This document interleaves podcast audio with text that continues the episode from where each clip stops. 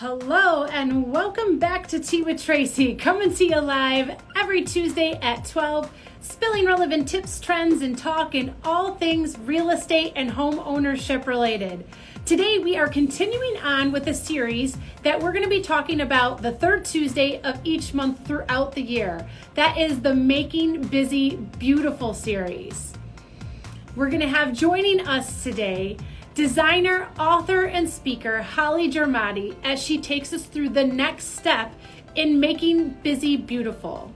We all have busy lives and a lot going on. I feel like life is so much busier now than it ever was as I was a kid or when I was growing up, and maybe it's just perspective, but Holly's going to be bringing to us today the Making Busy Beautiful trifecta.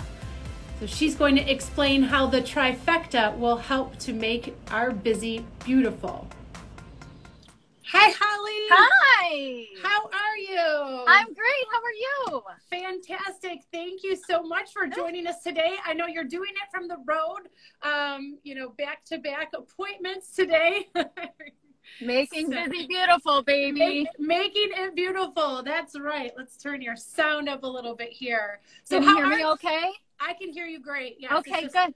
Working the boards on my side. So yeah, if I ever decide to change careers out of real estate, you never know. Maybe I'll do something in media and broadcasting. You're a natural. I'm having fun with it.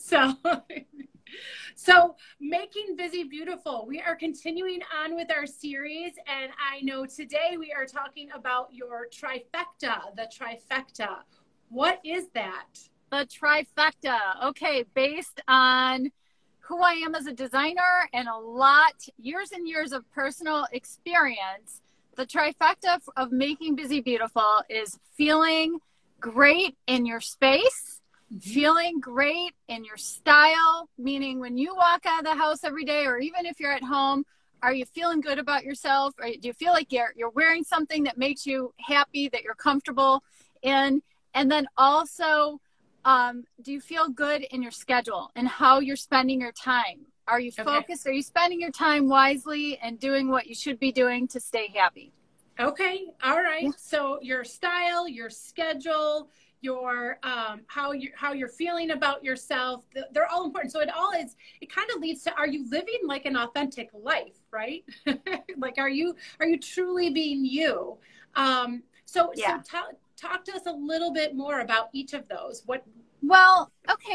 So really this is something that everybody can just take a little snippet of and just apply right now today, right? Okay. Like if we all know that if we're like, just say, if you get up in the morning and you come into your kitchen and your sink is filled with dirty dishes and you've got clutter on the island and you've got shoes laying all over the floor, that probably is not conducive to you starting your day off right. Right. So really, like, that's the basis. Even though I'm an interior designer and I love spaces to be beautiful and functional, this is more about, like, let's make sure that you're waking up and starting your day. And when you're at home, that you're feeling good, that your space is serving you the way you deserve to be served. Right. It takes some work. It does. It definitely does. And it's not just on your part, right? If you share your home with others, I know just recently had a conversation with my teenage son and said, you know what, like, I feel better when the family room is picked up and doesn't have all of your stuff laying everywhere. Yes. So when you help put your stuff away and pick things up, it makes me feel good and less stress. And then there's more harmony in the house as well. And for sure. He definitely, that resonated with him. Who doesn't like mom to be happy? So. Well, and even, if I'm working with clients or just kind of trying to encourage people, create a system in maybe not just one room and a couple rooms or whatever, where you can at the end of the day just do a 5-minute pickup, right? Like, This is not about perfection. This is not Marie Kondo, organizational ability. This is, are we capable of getting all the shoes to a bin? Can we sweep the floor in a minute? What can we do as a family in 5 minutes to just know that we're going to go to bed feeling like we're going to start the day off right. Yeah. So that's a little bit about space. And I feel that like the small things, doing them consistently, those make more of a difference than even, you know, needing to carve out those huge blocks of time. Yeah, so, for sure. So yeah, your space. And, you know, from a real estate perspective, you know, that's one of the number one things that I always tell my sellers is clear the clutter, right? Yes. If you put stuff away, it actually, like, it not only makes your spaces feel larger, but as you said, it evokes that like feeling of like calm and peace, and it makes somebody want to be in that space. Yes. So, all right. So space. So that's the first one of trifecta. And next we have style. Okay. So I am not a self-proclaimed fashionista by any means. Okay. I have my own thing. My thing is simple. I am a Jennifer Aniston follower, like to the nines, where if I could wear either a white t-shirt in the summer with a pair of jeans and flip-flops, or black in the winter, you know, I don't need a lot of bling in my life to feel good. Yep. But I also am a huge believer of less is more, and investment pieces. And so for like everyday life, or for your job, or whatever, whoever you are, right? Know that your wardrobe consists of things that when you put them on, you feel your best and you feel happy.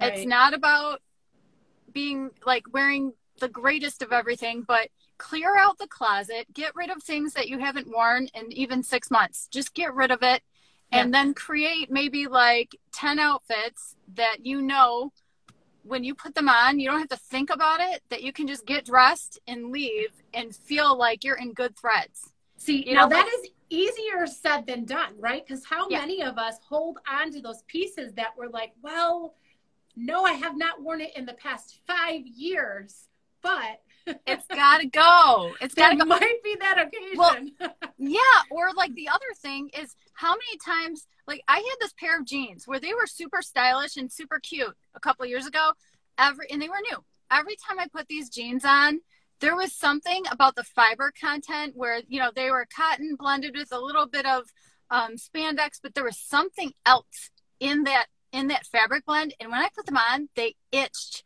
I mean, like I'd walk out the door and I would be going nuts. And even though they looked good, they weren't comfortable. Right. I mean, it's like, oh my gosh, let's be comfortable, because if you feel comfortable, you're naturally going to be less irritable.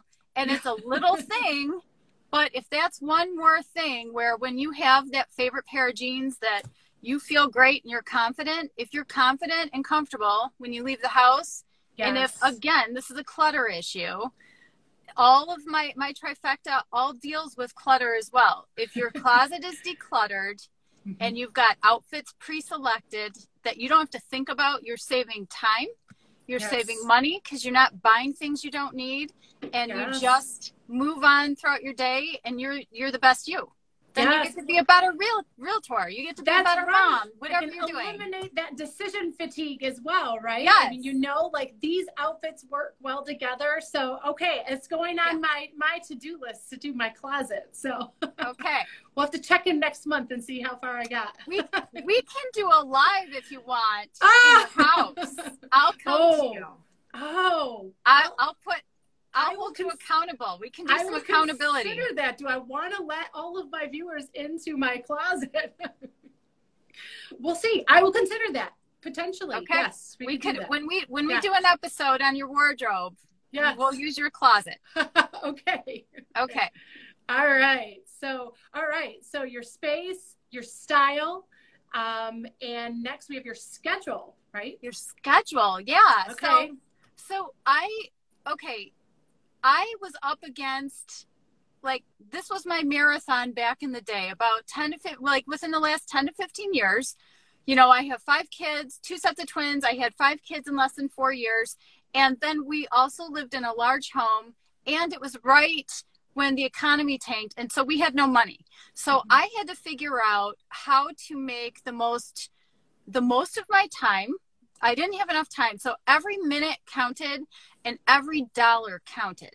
And I strategized for years. That is why this is so important and part of my trifecta, because I became really savvy in knowing what I needed to spend my time on each week, each day, each hour, what was most important. Not that, and again, I'm not a drill sergeant, but right. I allow myself time to play and time to veg out, but I also know when to say no to things, mm-hmm. and also things like when to run my errands. I know better than to go to Costco on Sunday afternoon, right?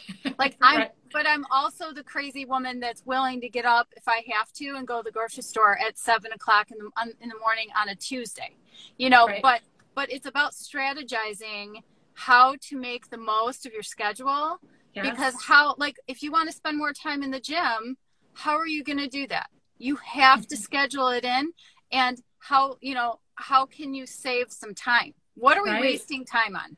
Right. Right. Yes. I think we waste time on running errands.